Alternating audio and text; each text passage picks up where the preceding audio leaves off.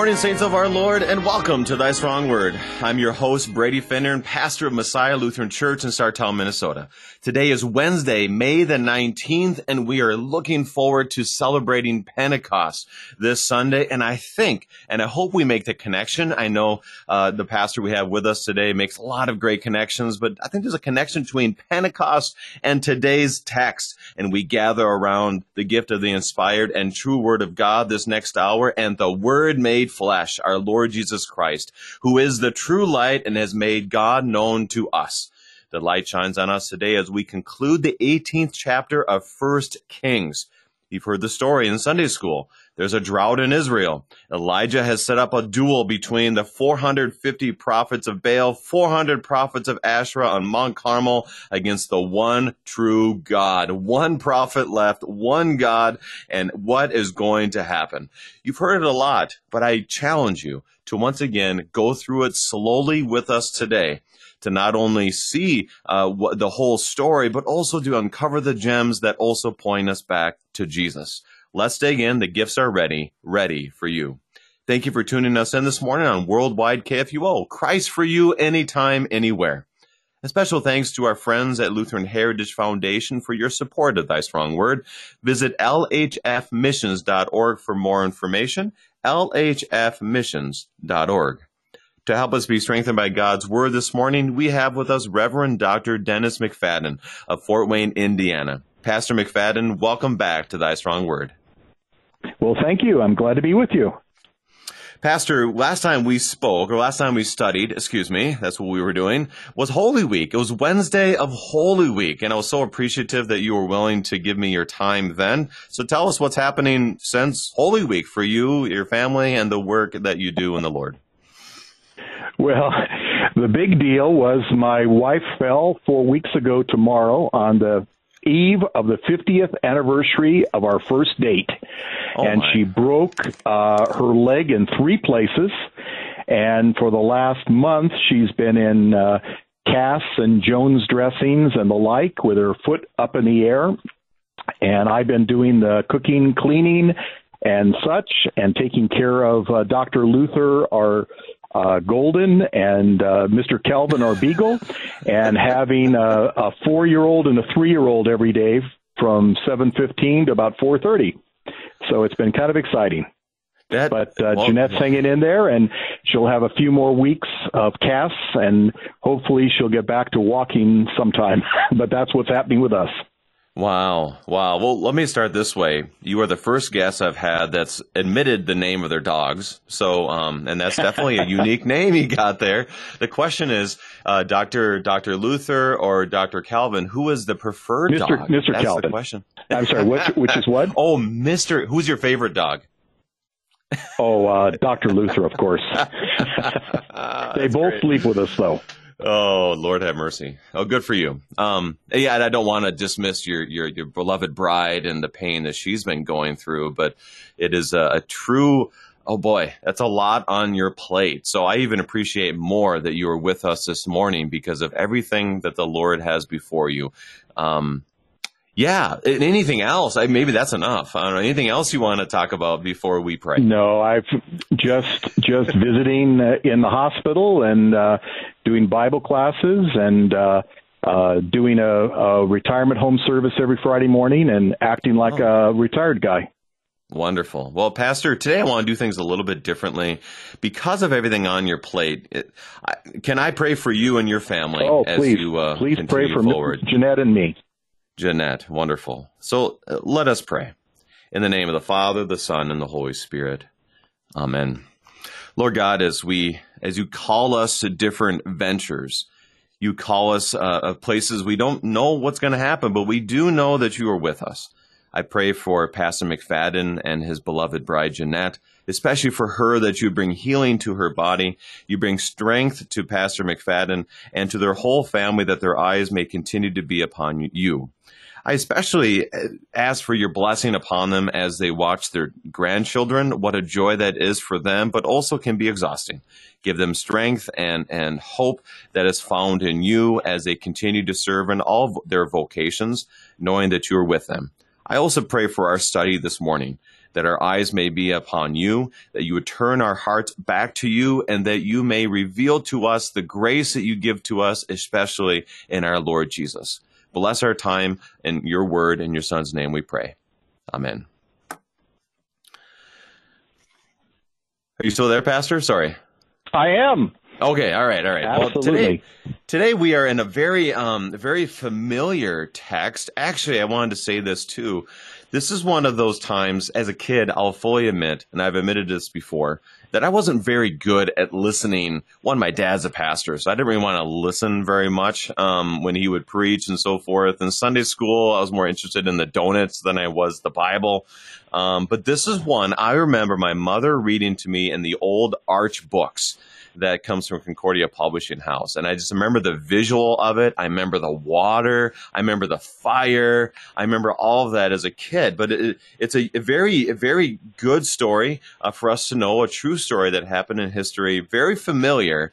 But also something that we probably always need to look at with fresh eyes so that we don't think, oh, I know that one already. I'm just going to move on. So, Pastor, what are some uh, what's leading us up to this point, and what are some themes that you want to highlight to help us out this morning? Well, uh, I don't want us to forget at the end to bring in Jesus because there's some great connections uh, to our Lord Jesus Christ that come out of this story.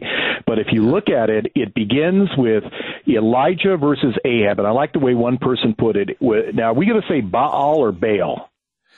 What do you want I usually say Bail. I usually say Bail. so it's okay. up to you, whatever you want. Okay.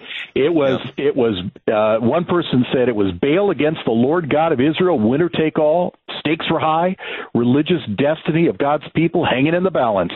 In one corner was Baal, the storm god of the Canaanites, and all of his backers. Uh, and you have 22 score and 10 prophets on the government's payroll.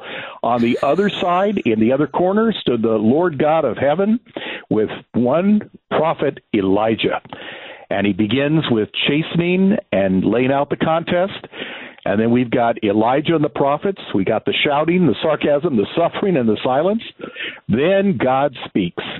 And he speaks with fire from heaven and a flood from heaven. And this is one of the most dramatic scenes in the entire Bible. Well, then you've you've hit the and jackpot. It, you've hit the jackpot. And, it, and I have, and it takes it takes. I have been on top of Mount Carmel uh, probably a half dozen times, and it is. Uh, it overlooks the Jezreel Valley. It overlooks the the Valley of Armageddon, if you will.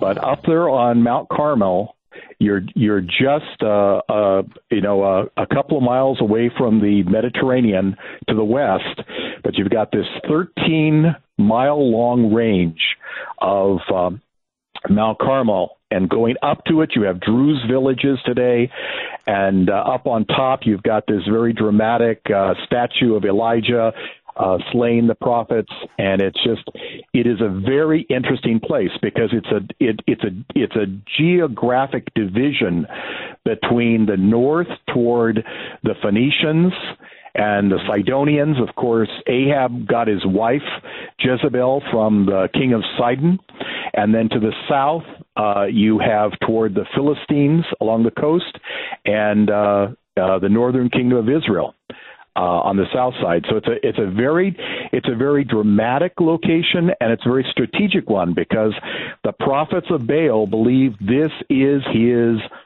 this is his home base, Mount Carmel, and so this is in every way playing on on the the other team's uh, uh, uh, home advantage. Ah, okay, okay. So that's a good point. That that was Baal's uh, place to be. And it was, uh, okay, yeah, so this is good. Goes an analogy you're talking about one corner here, one corner there, and the crowd is cheering for the 850 yeah. prophets, the, the, the Baal. Um, even Dr. Maier says it very well in his commentary. This wasn't a Baal because there is no Baal, but it was Satan versus God, basically, yeah, is how we exactly, want to see this. Exactly. And, and the Phoenicians believe this was the sacred dwelling place for Baal. So it's a, mm. it's a very important place. Wow, very good. Well, uh, as we look at this today, reminder to our listeners, if you have any questions based on our text, kfuo at kfuo.org. Send us an email, kfuo at kfuo.org. Anything else you want to highlight before we dig in? Uh, just the fact that you've got two rather interesting silences. You have a silence of doubt in verse 21 mm-hmm. when Elijah challenges them and he says, Are you going to limp along between uh, two perspectives, two views, two gods, the real God and the no God? And, and they respond with utter, utter silence. And then you have the silence that comes when the prophets of Baal try to summon him to do his thing, and nothing happens. He is mute, he is deaf, he is dumb, he is non existent. So you have two great silences right there in, in those early verses.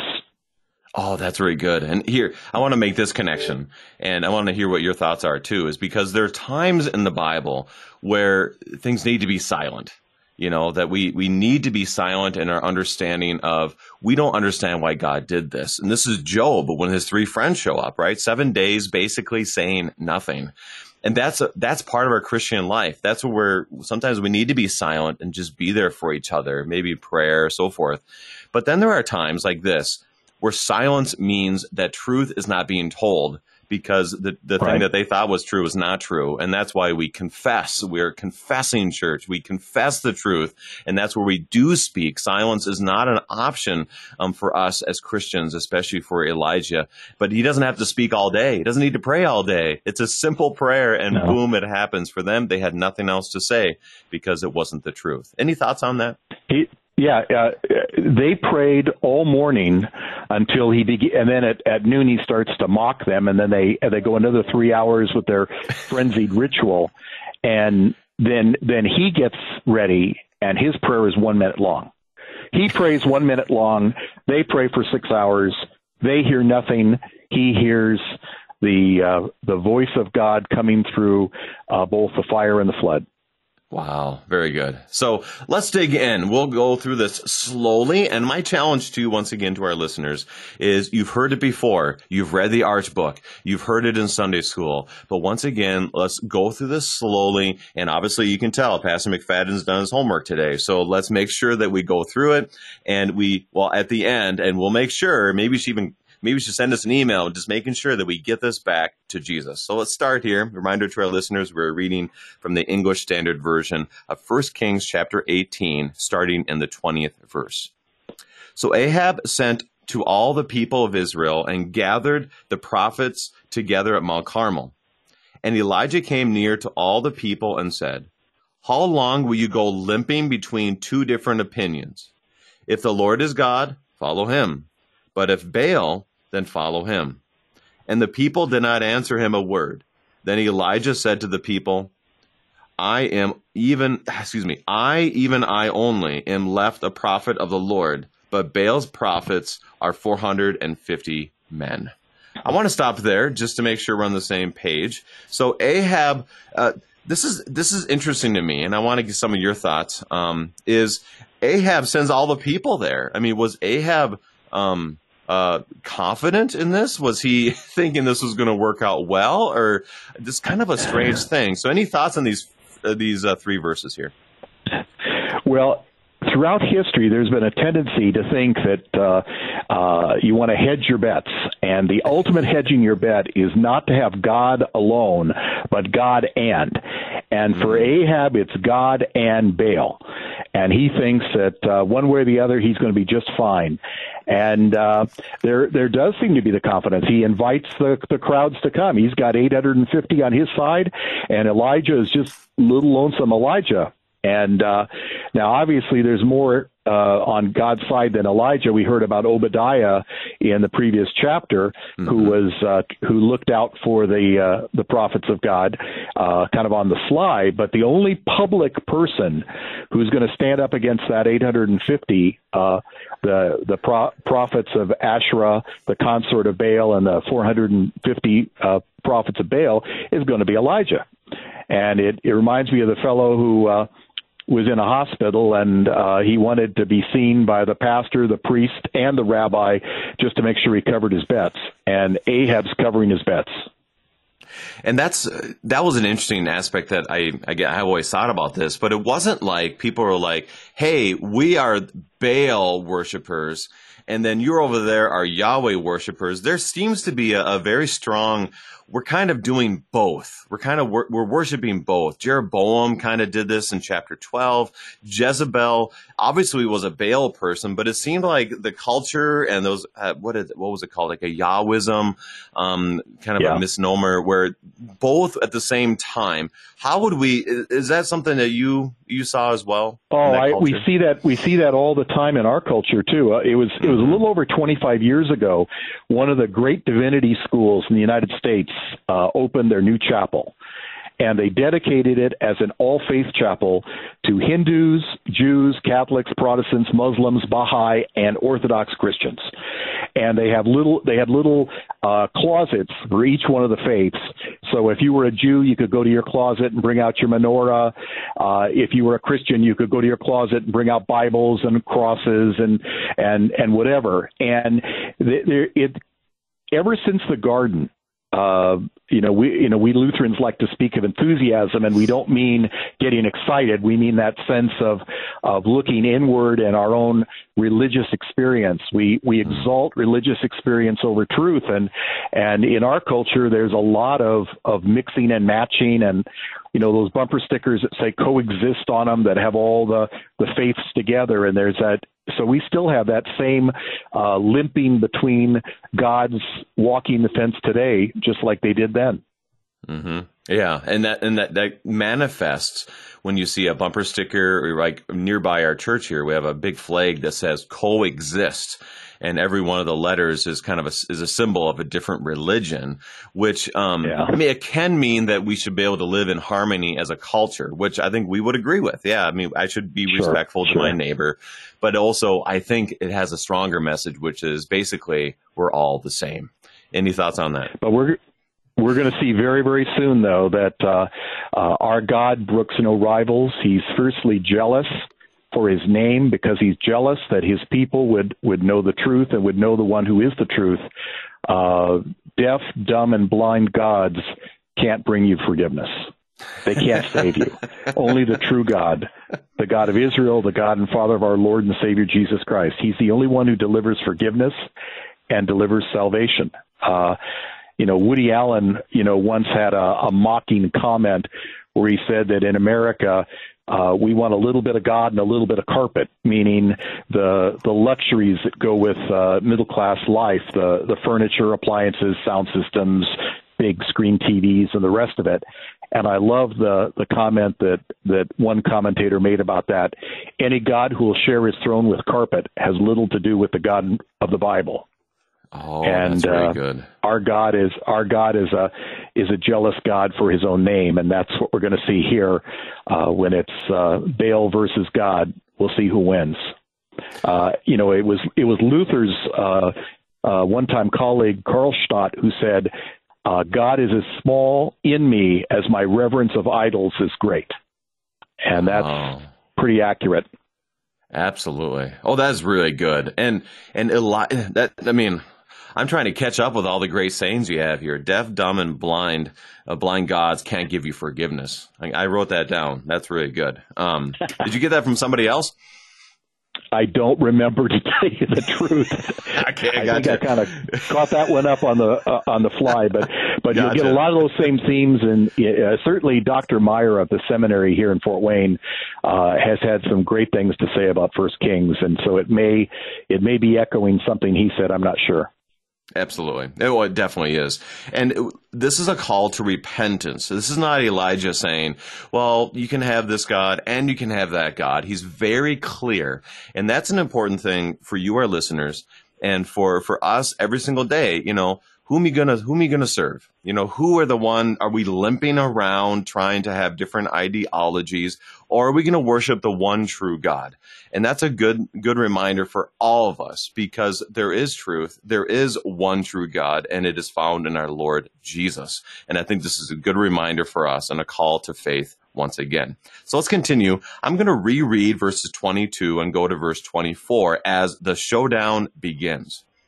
Then Elijah said to the people, I, even I only, am left the prophet of the Lord, but Baal's prophets are 450 men. Let two bowls be given to us, and let them choose one bowl for themselves, and cut it in pieces and lay it on the wood, but put no fire to it. And I will prepare the other bowl, and lay it on the wood and put no fire to it. And you call upon the name of your God, and I will call upon the name of the Lord Yahweh, and the Lord who answers by fire, he is God. And all the people answered, It is well spoken. So Elijah kind of lays down the groundwork for the battle. Um, what are your thoughts?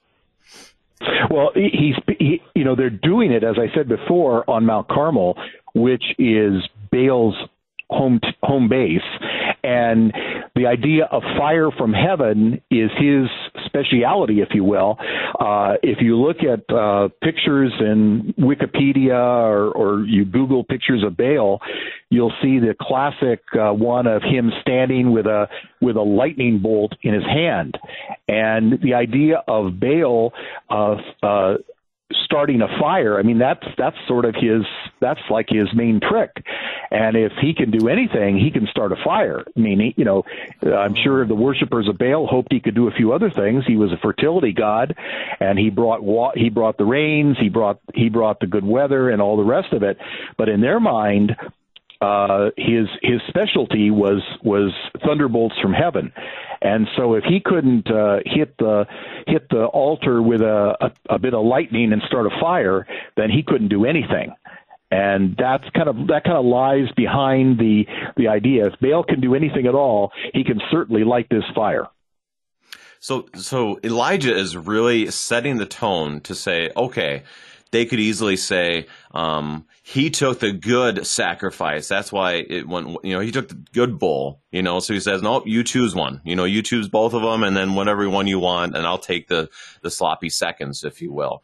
Um, mm-hmm. This is your home turf he called it go to Mount Carmel. He he uses basically, okay, your God is good at this. I mean, he's laying the groundwork so they cannot say we did not, you know, you you were unfair or you had the advantage right. the whole time. No, he's doing it all on their turf. I guess I've never really noticed that as much until I read it this time. Other thoughts? No, that you're you're absolutely right, and uh, the myths surrounding Baal uh, uh, you know, they, they, you know, he's a he's a god that travels with the sailors on the water. He's a god that brings fertility to the land, and uh, it'll be interesting seeing how that plays into the taunting that Elijah does in a couple minutes. And it's also ironic in the whole whole setting of this because in chapter 16 or 17 you hear of that there's a drought. So this fertility god this god that should be able to produce from the fields who should be able to bring water to everything um, is not producing i mean Baal's not doing well in this three and a half years of drought and famine so it's even more interesting as you think of it that way is that there's not been rain so this god is not only failing um, but maybe he's not even good at doing doing fire in the midst of all this. So he's yeah. kind of covering all the bases. Baal's not producing anything. Any thoughts? That's right. Yeah. Well, and and uh, the backdrop, uh, the passage you looked at uh, yesterday, uh, carried the idea, the hint that uh, uh, in Ahab's mind, this is Elijah's fault. Elijah has insulted Baal. Elijah has offended Baal. And Elijah's the one who's responsible for Baal uh, taking a hiatus from uh, helping the people. And so you've got a little bit of that Ahab Elijah thing going too. Right. It's kind of like and uh, and what Eli- what Elijah's going to do is he's going to pull back the curtain and expose Baal as a fraud and a huckster, and the mockery that comes up in a little bit is just you know it, it reminds me of pulling back the the curtain in the Wizard of Oz. Uh, everyone, uh, Dorothy and her gang were afraid of the the great wizard till they pulled back the curtain and realized he was a fraud and a huckster. And and Elijah is is doing that on a big scale. He's pulling back the the uh, cosmic curtain to show us that uh, there is no God but the true God Yahweh. Wow, it's kind of like uh, yeah. So so Ahab is really great at blaming Elijah for everything when the reality is, and Elijah says it, it's your fault. It's not mine. I mean, you're the one uh, following other gods and all of this. It's kind of like a pastor after a Sunday sermon telling the congregation, "By the way, I'm disappointed in the sermon that I gave, and it's your fault." like, wait a second. yeah, this, exactly. isn't, this isn't my fault at all. Yeah. So, anyways, and then he lays a groundwork at the end, verse 24 that it's all on their, this is on their turf and on their scenario. And they say, yep, it is well spoken. What you say makes sense to us. And they obviously are thinking, we got this. You know, he's laid mm-hmm. this out for us and we have no problem whatsoever. So, um, shall we move on? Please. All right, 25 to 29. Then Elijah said to the prophets of Baal, Choose for yourselves one bull and prepare it first, for you are many, and call upon the name of your God, and put no fire to it. And they took the bull that was given them, and they prepared it and called upon the name of Baal from morning until noon, saying, O Baal, answer us. But there was no voice, and no one answered. And they limped around the altar that they had made. And at noon Elijah mocked them, saying, Cry aloud, for he is a God. Either he is musing, or he is relieving himself, or he is on a journey, or perhaps he is asleep and must be awakened. And they cried aloud and cut themselves after their custom with swords and lances until the blood gushed out upon them. And as midday passed, they raved on until the time of the offering of the, obla- of the oblation, and there was no voice. No one answered, no one paid attention. Now, Pastor, we have about a minute left and a minute and a half until our break. So, what are your first thoughts as uh, they they well, prayed to Baal? It, it, it if uh, if I can say this without offending some people that like a different style uh, of worship, this was hardly a boring worship service. All the singing, dancing, slashing, shouting. Imagine how was that service at Carmel? It was awesome. It went on for hours. There was a huge worship team up on the mountain, blood everywhere, 450 prophets singing, Come on, Baal, light my fire. They're just going crazy. and it all boils down to that last verse you read no, no, no. There was no voice, no one answered. Uh, and then later on, when it says the, the blood rushed, uh, verse 29, as the midday passed, they raved on until the time of the offering of the oblation, 3 o'clock. But there was no voice, no one answered, no one paid attention. No, no, no. Threefold declaration emphasizing the complete act, lack of response by Baal. As you said, deaf, dumb, and blind gods cannot give you forgiveness. But right now we need to take our break. We are studying 1 Kings chapter 18 with Pastor Dennis McFadden, and we'll be right back.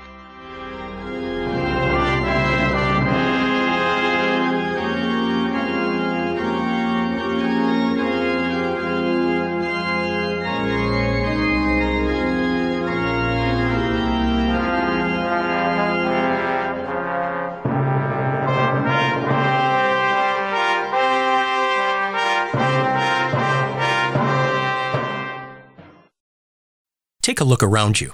Look closely. Immigrants in the United States and their U.S. born children now number about 81 million people, or 26% of the population. So chances are there's someone right in your community who doesn't speak English as a first language and who doesn't know Jesus.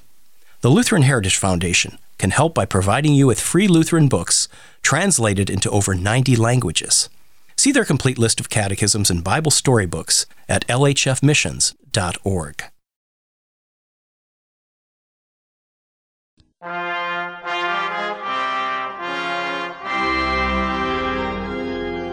And welcome back. We are studying 1 Kings chapter 18 with Pastor Dennis McFadden.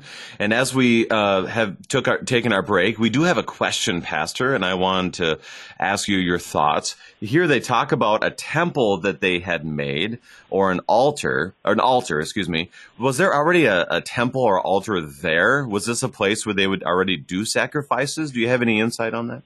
Well, yes. Uh, the, the the the Old Testament tells us that God uh, chooses to be worshipped uh, in a central place, and there's a, a lot of of emphasis on on centralizing worship in the Old Testament.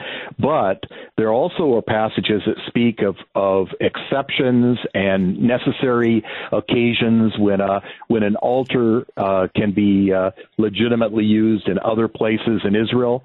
Uh, away from Jerusalem, and uh, uh, this uh, evidently was an altar erected to Yahweh, to God, and it had been destroyed. We don't know who did it. Possibly Ahab's people, uh, Jezebel's people, uh, had destroyed it uh, to make sure people focused on Baal, not upon upon the true God. Yeah. And uh, Elijah's going to repair it, if you will, on the spot before he calls down the fire from heaven. Oh, that's But interesting. There are, uh, and I don't have the, I don't have the pass. I I noticed them yesterday, and I I can't find them in my notes. But there are passages that talk about it being legitimate to to have a uh, an altar in other places uh, for special occasions. So, but I can't Gotcha. remember where that is. I remember reading something along those lines as well. So that's very helpful. Thank you. So, so like you said, this was quite the, um, quite the show. I mean, this was like going to a big rock concert and you are seeing everything, all the, all the lights, all the smoke, everything. 850 prophets chanting for hours to Baal. Eventually they're like, wait, this isn't working. And so, and, but then, but then they reveal their view of God in verse 27, they say either he's musing or relieving himself or on a journey, or maybe he is sleeping.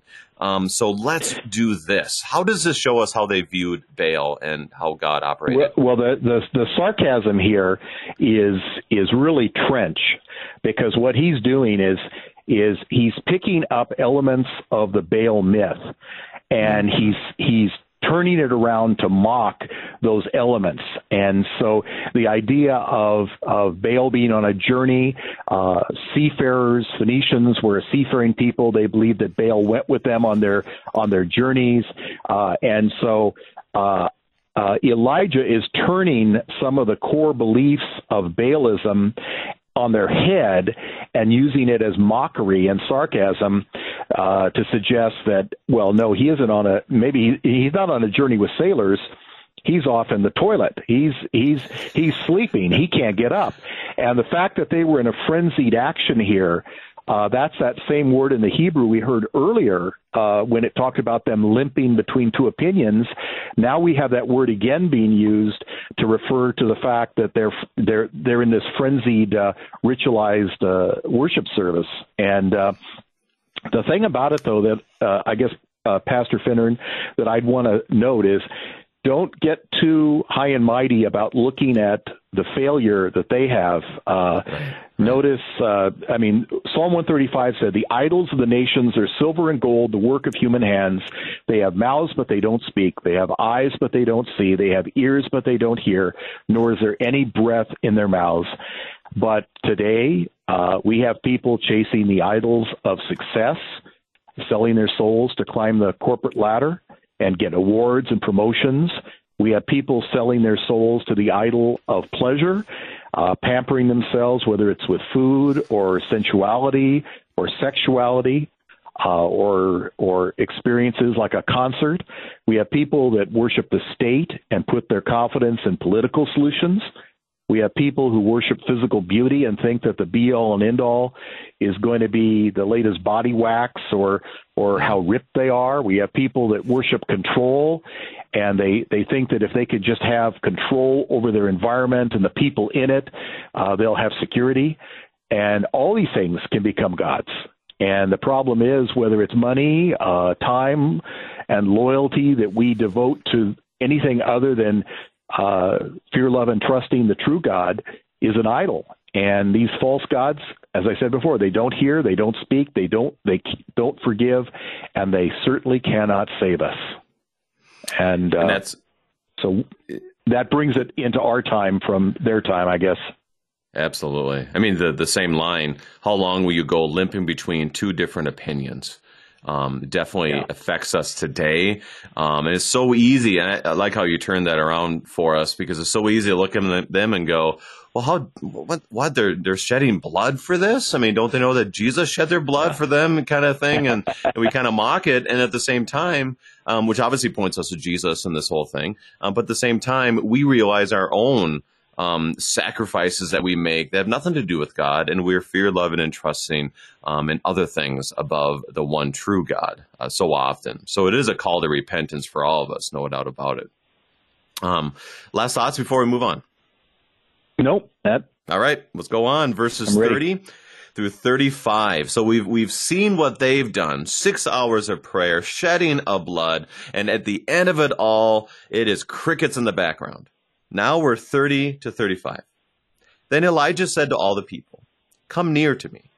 And all the people came near to him, and he repaired the altar of the Lord Yahweh that had been thrown down. Elijah took twelve stones according to the number of the tribes of the sons of Jacob, to whom the word of the Lord came, saying, Israel should be your name. And with the stones he built an altar in the name of the Lord, and he made a trench about the altar, as great as would contain two seahs of seed. And he put the wood in order, and cut the bull in pieces, and laid it on the wood. And he said, Fill four jars with water, and pour it on the burnt offering and on the wood. And he said, Do it a second time. And they did it a second time. And he said, Do it a third time. And they did it a third time. And the water ran around the altar and filled the trench also with water. So now, now it's Elijah's turn. And what does Elijah do? He, what he does is he makes it as difficult as possible. Uh, this is not going to be something that is simple. He says, "Fine, uh, let's let's just make sure it's good and wet. I don't want anyone accusing me of, of pulling a trick here. Well, uh, yeah, let's do it again. Uh, uh, maybe a third time, and let's make sure there's plenty of water so it fills mm-hmm. a trench around the the altar. And uh, you know, it's going to be the most convincing scene possible." And he also does great symbolism. I mean, this is something that we try to do in our churches, but the 12 stones, what is he trying to tell people with those 12 stones? Well, uh, the uh, despite the fact that after Solomon's death, uh, the kingdom split into two, uh, the twelve stones were a practical way of saying that God intended His people to be one people, and they were made up of the twelve tribes that inherited the land as a gift and heritage from the Lord. And so he had one stone for each of the 12 tribes, even though they were in a state of division for uh, 100 years at this time. Because this is, we're, we're looking at around uh, the 850s uh, BC right mm-hmm. now, and Solomon is is long gone, and uh, they are, and the split of the kingdom is gone. So somewhere between 50 and 100 years earlier, they had seen the kingdom split, but God is still declaring Israel, my Israel, and we're going to get that in a second too, because usually. Um, they, we refer to the God of Abraham, Isaac, and Jacob, but here it doesn't use the name Jacob; it uses the name Israel. Uh, mm-hmm. and of course, Jacob at the Peniel, uh, Jacob at the Jabbok River uh, wrestled with the angel of the Lord all night and said, "I will not let you go unless you bless me." And and the angel blesses him uh, by wounding his his hip, and says, "You have a new name. Your name is Israel, for you have contended or fought with God." And that word Israel means either God fights or fight with God and uh, and so it's it's Abraham, the God of Abraham, Isaac, and Israel, the whole people, uh, all of the tribes together. So there's a lot of symbolism in this. It's wonderful, and I I love how he does that because it reminds me when we as a, as a church or as as God's people that when there's conflict because there will be conflict and when there is issue one of the best things to do is that we point people back to God. I mean, that's why we worship. That's why we study the scriptures. And, and that's what he's doing here is he's basically saying, okay, if we're going to look at Israel and Judah, well, we're going to have some problems because there's problems there. If we're going to look at, we're going to look at, you know, how well did we do um, with the Israelites and, and the 12 tribes and Joseph and all, we're just going to lose. But what he does is he puts the 12 um, stones there and he speaks about to whom the word of the Lord came.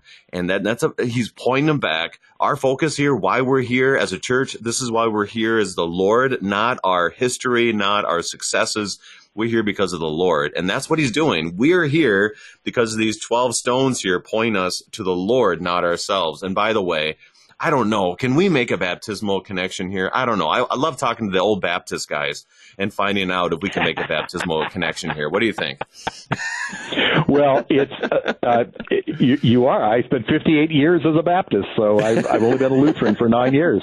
Um, Luther Luther saw connection. He he, uh, he said uh, uh, when Elijah's sacrifice was consumed by fire, that was a manifestation of of divine mercy to these wretched people, so they wouldn't be without the light of the grace of God. And then he went on to say that the word, baptism, and the Eucharist are our light bearers today, uh, are tokens of the Son of Grace. And he said that we can state with certainty that where the Eucharist, baptism, and the Word are, there is Christ, forgiveness of sins, and eternal life.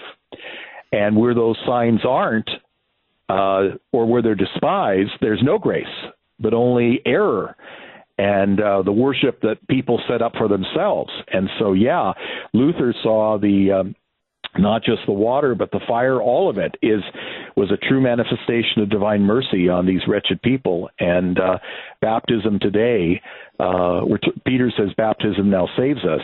And uh, hmm. yes, I, I believe that firmly that there's a there is the the water here uh, is is quite symbolic. Wonderful. Yeah, wonderful. What Thank is you. For... later true in the New Testament. It's a Absolutely. foreshadowing, if you will. Oh, I love it. Yeah. yeah. I love it. I love the connection that you that you continually make in our program, and and with it comes this reality that he's setting the tone to prove that this God is not deaf, dumb, or blind. That he is a God who speaks. He is a God who hears. He is a God who cares, and uh, he's setting it up that you know if he can make it through this, then obviously he's able to save us. So let's keep reading here 36 to 40. And at the time of the offering of the oblation, Elijah the prophet came near and said, O Lord God of Abraham, Isaac, as you said, Israel, let it be known this day that you are the God in Israel, and that I am your servant, and that I have done all these things at your word. Answer me, O Lord, answer me, that this people may know that you, O Lord, are God, that you have turned their hearts back. Then the fire of the Lord fell and consumed the burnt offering, and the wood, and the stones, and the dust, and licked up the water that was in the trench. And when all the people saw it, they fell on their faces and said, The Lord, He is God. The Lord, He is God. And Elijah said to them, Seize the prophets of Baal let not one of them escape. And they seized them, and Elijah broke them down to the brook, Kishon, and slaughtered them there. So, uh, run us down. What happens from here? Well, the first thing is you see a rather spectacular display of God's power. And it, it's important to remember uh, God does not engage in acts of dramatic intervention uh, for the purpose of human sensationalism. They they are attestations, if you will. They're they're proofs. They're they're evidences of his great redemptive acts. And uh, as we look back on this one, uh, we're reminded that God is his own proof. And we can we can dispel people's bad ideas and their poor logic and their their stupid reasons not to believe but we can't create faith. Only god can. And uh, he's his own proof and he proves his own existence. Uh, elijah helped dispel uh, and disprove baal but uh, he didn't in reality prove god. God did that himself and uh, he falls in in a mighty way uh, on on that offering and consumes it entirely, despite the fact that from a natural perspective it was impossible. It had been drenched in water not once, not twice, but three times, uh, and yet and it it turned into flame uh, in a way that uh, Baal's did not. And then you see the response of uh, of uh, uh, Elijah when he says, "Seize them and slay them." and uh, we see the retribution on the idolatry and and uh, you know it's interesting even the word slay there is the and it took place down in the in the Kishon Brook area down at the foot of the the north side of the Mount Carmel range and uh you know it's almost as if uh, let the brook run with blood uh, mm. after it was dry for all these years because of God's judgment on their idolatry, and uh, it uh, it's a rather dramatic rather dramatic scene actually. It is, and I want to get to that uh, uh, because Dr. Dr. Newer had a good quote on that yesterday. I do want to say this first, so keep keep keep this in mind as you as you keep that. I want to go back to that. Is he says here um, in verse thirty seven that there is a very deep heart that there's a heart that Elijah has for the people to know the Lord because in verse 37 yeah. he says, Answer me, O Lord, answer me that this people may know that you, O Lord, are God and that you have turned their hearts back. That, that there's an evangelistic understanding here that he's doing this not for the sake of just proving and destroying people.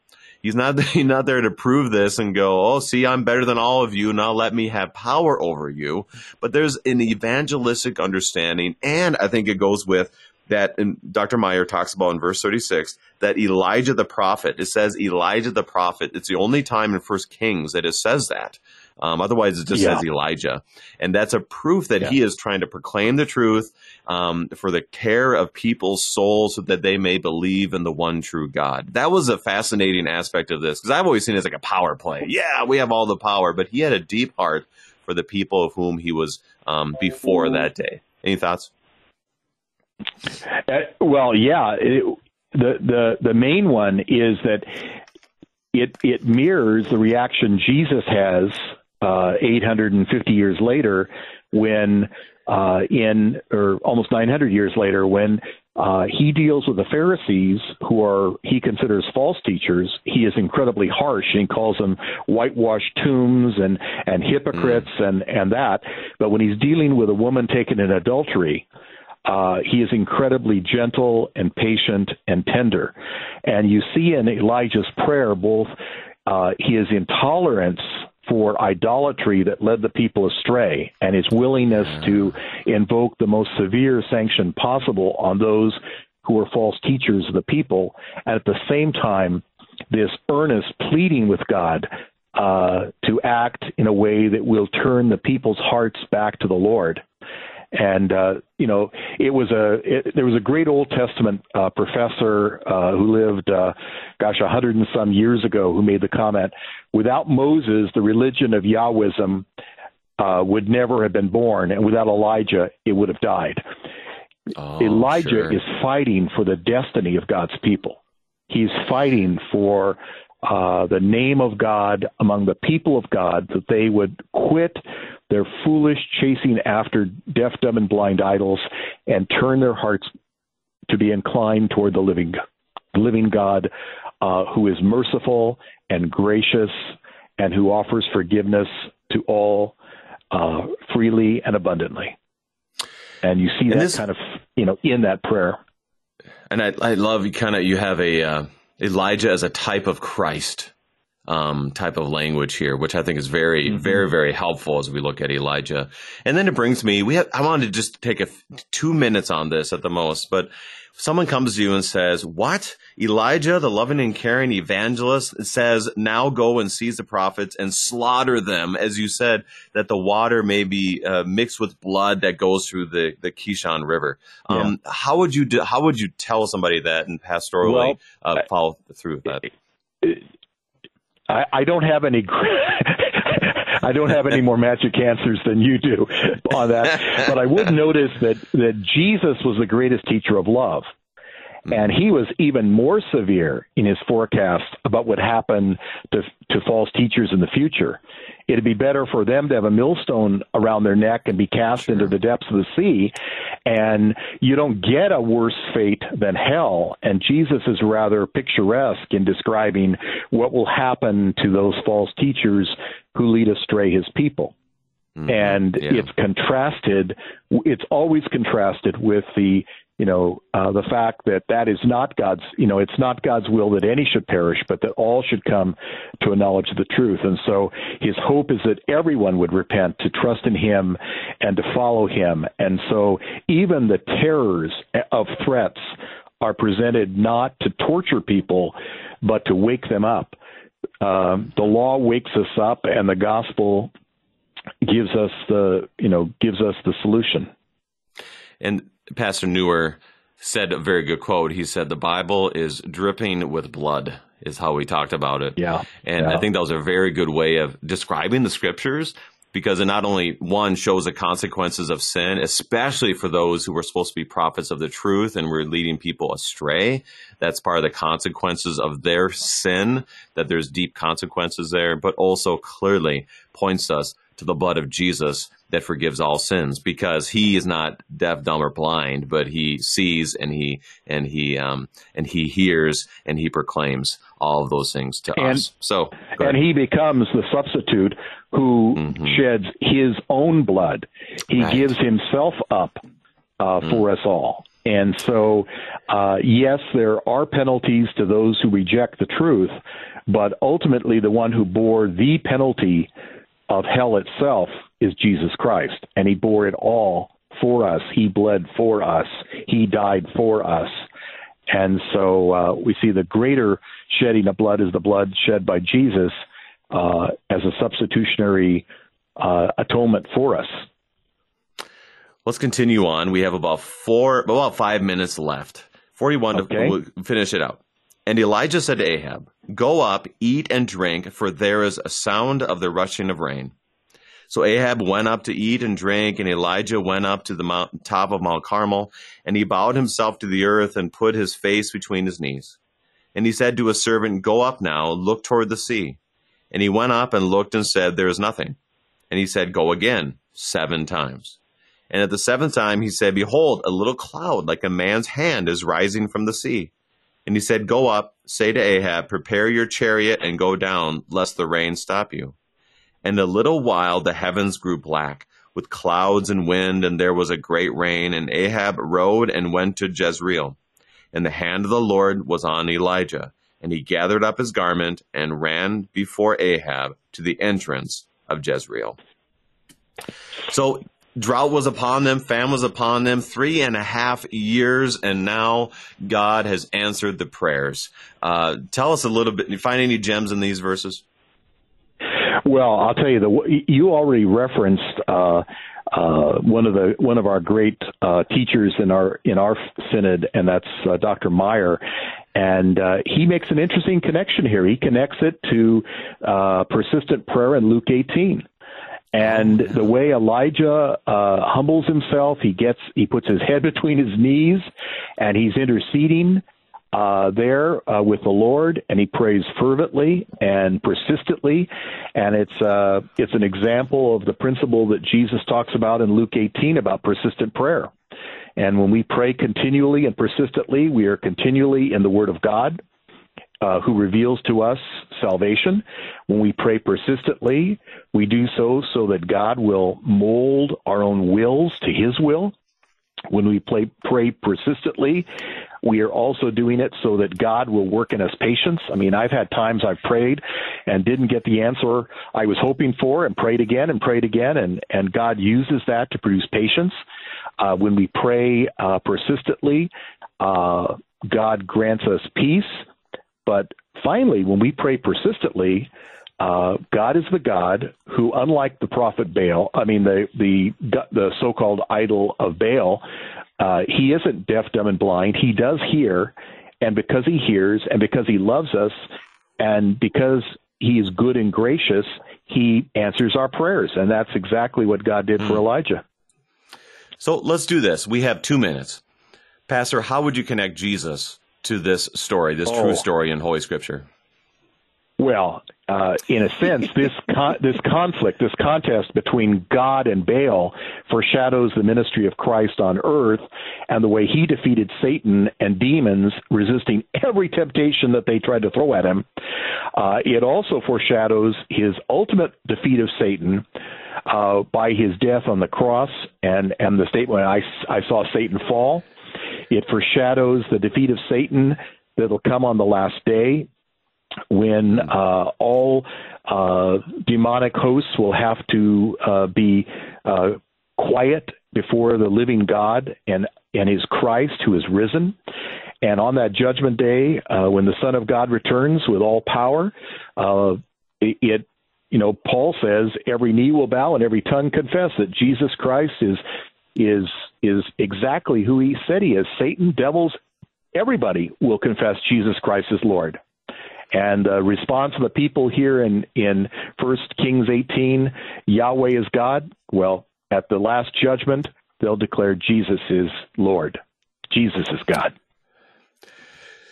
Well, that's it's a wonderful reality as you as you said at the beginning. There's so much Jesus that can be put here. Any last? Uh, how would you sum up this story also in Scripture? Well, it's it it's a reminder to me that I, uh, despite the fact that I am a pastor, it's very easy to limp between two opinions, and it's very easy to compromise with the world. It's easy to compromise with the gods of my own imagination and to allow uh, ego to get in the way. And it's a reminder of, of what Luther taught us in the Catechism that the that our goal is to fear, love, and trust God above all things. And uh, Elijah demonstrates that in a very dramatic way in this most dramatic passage. Pastor Dennis McFadden of Fort Wayne, Indiana, given us strength by God's word from the powerful words of 1 Kings chapter 18. Pastor McFadden, first of all, uh, the Lord bless you and your and your bride as she recovers and your time with your grandkids, but also thank you for being our guest. Oh, thank you so much. I enjoyed it.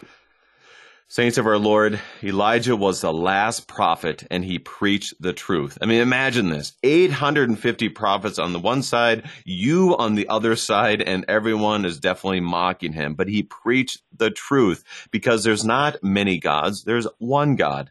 We're not to, to waver between two ideologies, we're to look on the way, the truth, and the life. And we pray that our Lord would help us to teach the truth, no matter how few of us there are around. And as we see this story, we see Jesus. And may he bring that to us today to remind us that he is the truth, the way, and the life. And he's the one that saves. I'm your host, Brady Finnern, pastor of Messiah Lutheran Church in Sartell, Minnesota. Thank you for joining us, and the Lord keep you safe in the palm of his hands.